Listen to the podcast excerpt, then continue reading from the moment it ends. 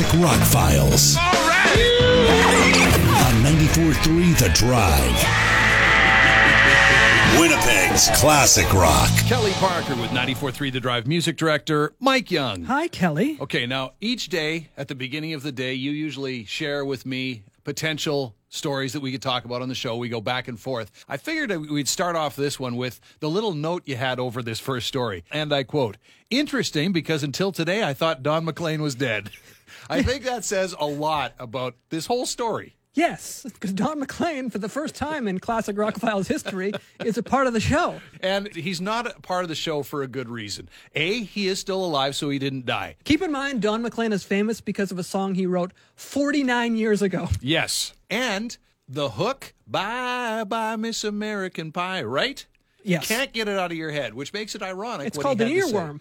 It's an earworm, is what it is. Okay, so American Pie. Most famous for that. Some other great songs. Um, was it Vincent's song about Vincent Van Gogh? Beautiful Again, tune. you're asking me, Okay. and I thought he was dead. So- yeah, you know, fair enough. Okay. Now, he's become increasingly disinterested in modern music, quote unquote, modern music. He gave an interview recently, says today's music is so bad that it doesn't exist. In part because we're living in a nihilistic society right now.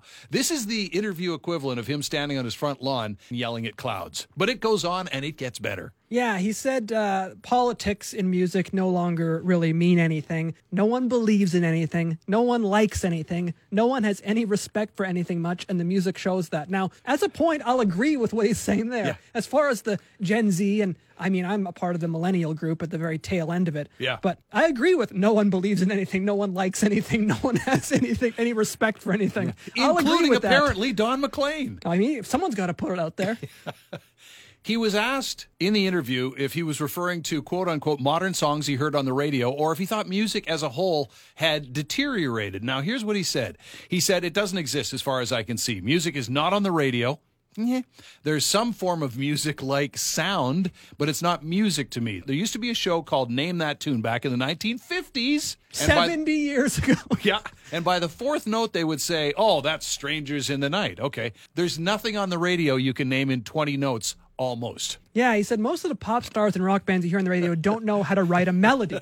He said they have a couple little hooks stitched together with some riffs, a lot of riffs. They're very cool and their records are great, but they're not melodies. Can I just stop you right there? They have a couple little hooks stitched together with some riffs, a lot of riffs. Yes, they do. That's what we want. That's the non existent music he's talking about. Okay, carry on. He said there are rare exceptions to that. They're Paul McCartney and Paul Simon. Those are the two. Again, 45 years ago, they were at their peak. Okay. But he, he was probably uh, highlighted in this interview by explaining that what it is that makes today's charting single so bad. And he says it's notes repeated over and over again with a chorus that's done over and over until it's drummed into your head or makes you want to hang yourself. And going back to your original point when we started this, this is the guy who wrote American Pie. Yeah, yeah, this is rich. So I guess uh, what have we learned? Well, uh, Don McLean still alive. Yeah, that's number one. Yeah, screaming at clouds. Uh, somebody wanted to interview him and thinks that music is not music because he doesn't like little hooks stitched together with some riffs, a lot of riffs, very cool, and the records are great. Not his thing. No, that's not his thing. You know what he reminds me of? And he kind of looks like him. I watched a little bit of this interview. Yeah. He kind of looks like Neil Young does. But he reminds me of the this old timey view of the world that Neil Young has as well when he like comes out and says things like music sounds the best when it's coming out of the AM radio. Yeah. Do you even have ears, Neil? Another thing I want to point out is he's nobody should be doing interviews wearing shades. Least of all him. And I don't Unle- think or if your name's Roy Orbison. also Roy Orbison and Stevie Wonder. It's Yeah. okay too. That's right, it is. That's This- the only two that get a pass. And you know who he looks like? And looks shouldn't matter, but you know what? We're taking shots back at him like he took a shot at everything else. Looks like an old Sam Kinison. Is Sam Kinison still alive? No. Okay, that's what I thought. I didn't want to assume like I'd previously done with Don McLean. And by the way, his rant here sounds like something Sam Kinison would say. Well, Makes it's no sense. Classic old by, man yells at "Ow, cloud. Ow, ow. Suffice it to say, we do not agree with Don McLean. Okay, so we've established long ago what a big Pink Floyd guy I am, right? I love other bands as well. Big Rush guy, big I love all these bands, but top of the list for me Pink Floyd, right? Yes. Okay, Pink Floyd has put out more than one box set. I would like to point out I have never bought a box set at this point. Even a Pink Floyd box set, there are just too many and it just seems to me like you just throw it's like a big garbage can. You just throw everything you've ever done, outtakes and all this stuff into a garbage can. You throw in a book in there and then you sell it for a lot of money. I don't mind Iggy Pop, but this one, perfect example of that. I don't know that we need that. Iggy Pop's doing a box set, and Yeah. and here's some background information to catch people up. Thank you. Uh, it, this is a box set chronicling the time he was living and recording in Berlin with David Bowie. Uh, it's called the Bowie Years, which is a good name. Yeah, can't argue that. symbolizing what it is. Sure. Uh, it's got remastered versions of their two collaborative albums, The Idiot and Lust for Life, 2 great records. Mm-hmm. Yep. The live album TV Eye, uh, some outtakes, some alternate mixes, and a uh, 40 page book. There's also three live albums included from Nar- March of 1977 uh, one from London, one from Cleveland, one from Chicago. And the 40 page book, like often when you say a 40 page book, well, you, you imagine a little CD booklet and you can Yeah. swim through it. But Sure, yeah. They've included pictures of this whole box set, Mm-hmm. and uh, it's actually like really cool looking. And the the artwork is great, and the booklet actually seems like to be an actual hardbound book. The book actually has contributions of every musician who played on the albums, as well as other musicians who these albums influenced. Okay. So they really went into the the archives and found out who to interview and talk to people who were influenced by this work. Okay. Um, due out May 29th, uh, seven discs altogether, but there is a smaller two disc version. See, now I'd go for the two disc version, and I don't need the book. just the remastered version of the floor. I feel of like the that. albums. I just feel like seven discs is that's a lot, especially if you're the kind of fan who's going to buy one of these things. You've got all that music already, except for the outtakes. I, well, I think that also the live albums are a real, Yeah. you know, catch for the super fan. A box set is for the super fan, I unless it. it's particularly like a big greatest hits box set. Then it's for someone who's like, well, I really want to get into Pink Floyd, but I don't know where to start. Here, have this box set with every song they recorded. yeah, it's only 450 bucks. That's right. So it's a good place to start and finish. It's got everything. You know what? I'm going to walk back my earlier comment about box sets then because this one seems like a really good one. I think I was just still riled up by Don McLean. That's okay. You know what? It's going to take us a couple stories to come down. Okay. All right. Are you a memorabilia guy? If you had unlimited money, what would you buy memorabilia? there'd be things that I really like that I have pieces of memorabilia from. Mm-hmm. But I think if I had the money, I would buy a couple of things that were really cool for things that I really liked. Okay. Like if I could get You've something got unlimited money. What's the thing you buy? It go, if it goes up for auction. it would be something probably professional wrestling related or Ghostbusters, the movie related. Hmm. You get like the sign that was hanging from the firehouse, which I've seen in person at the Oh, firehouse. Cool. They have it inside the firehouse in New York, Right. where they used as the facade for the movie. Okay. You know, and have that in my Great. house somewhere. That would be a really cool thing to have. And wrestling, probably something from the Ronda Rousey collection. You never know. Maybe like a turnbuckle pad from WrestleMania 6 or something. You There know? you go. Okay. Just, something like that, you know? So I would say you are a memorabilia guy, Ric Flair's robe. How cool would it be to walk around the house in the morning with your slippers on? right? Or his wig. Oh, uh, he doesn't have one. And you can tell by looking at his hair. Okay. for me, hands down, it's David Gilmour's Black Strat, which did go up for auction last June and sold for $4 million.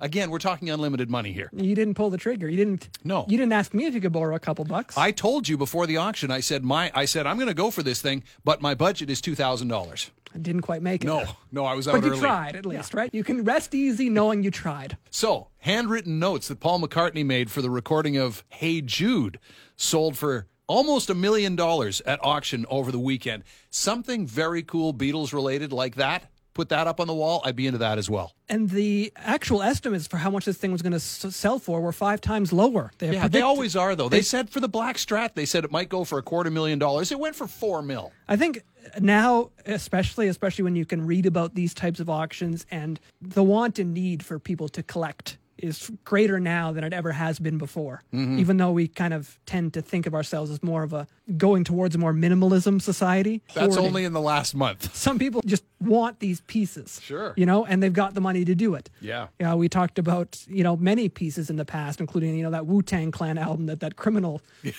guy owns the one copy of and spent millions of dollars on it. But this is a is a really cool, you know, obviously one of a kind piece that Paul McCartney jotted down four verses, two bridges, and used it uh, at London's Trident Studios and gave it to one of the engineers. So cool. And among the other things in the uh, in the auction were a bass drum head from a Beatles concert at Cow Palace in San Francisco, 1964. $200,000. One of John Lennon's drawings done during the Bed In for Peace. Lennon's handwritten shooting notes for the promotional film for Hello Goodbye. So just a bunch of Beatles stuff in there, but something like that for an iconic song like that, how cool would that be? I'll tell you what, just to have that in a frame up on the wall, I've got one piece of memorabilia that I consider to be memorabilia, and that is the original report from I think the July 6th, 1876 edition of the Manitoba Free Press with just a little blurb up in the corner saying that there'd been a big attack at the Little Bighorn and Custer and all his guys had died. I've got that original. That's some history porn right there. Exactly. I've got that in a frame at home. I found it at a flea market. And I just think it's so cool to be able to point at that and go, yeah, see right in the corner? Original report of the uh, massacre. Now, that normally has people uh, eyes glazing over, but I like it. That's not how you get chicks, Kelly. I'll No, tell you that. it's- no, it's not. But something like that up on the wall, that would be a conversation. Yeah, you piece. don't invite someone back to your house for a nightcap and lead with that. Yeah. That's a morning after type That's of yeah. reveal. It's right after you've run out of things to talk right. about. Yeah. But something like the handwritten notes for Hey Jude from the studio session, see that would be a conversation piece. Finally here, the album Eddie Money planned to release before he died in September is finally going to arrive later on this week. Yeah, April 17th, it will come out, and uh, it's called Brand New Day. Uh, the uh, press release states that we could all use a brand new day right about now. Excited to announce the new music will be available on all digital platforms Friday. Um, it's his first collection of original material, and obviously his last collection of original material since 99's Ready Eddie. So this was a long time coming. Sure. 1999 being the last record, and he unveiled the title track in May 2019. So this has been simmering for a while now. You might recall, if you're a big Eddie Money fan, he released an album in 2007, but that was uh, all cover songs. So this is the last we'll get from Eddie Money, unless we find ourselves with a box set years from now with a whole bunch of archive stuff we've never heard before. Can't wait. So the song is Brand New Day, title track from the album. It's kind of sad when you listen to it. It's all about the friends that he's lost and the pain he's gone through.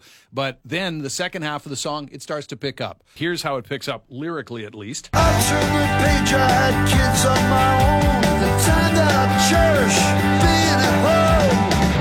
Hey, hey, I'm feeling okay. Hey, hey, it's a brand new day,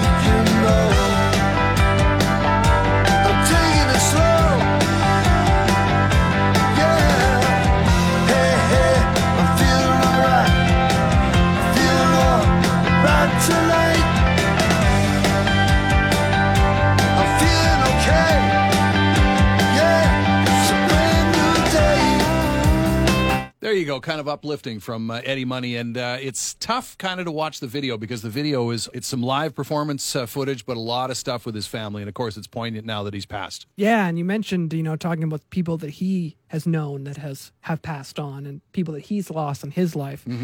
It's often hard to listen to albums released posthumously from artists because the meanings to the songs that they've written have all changed.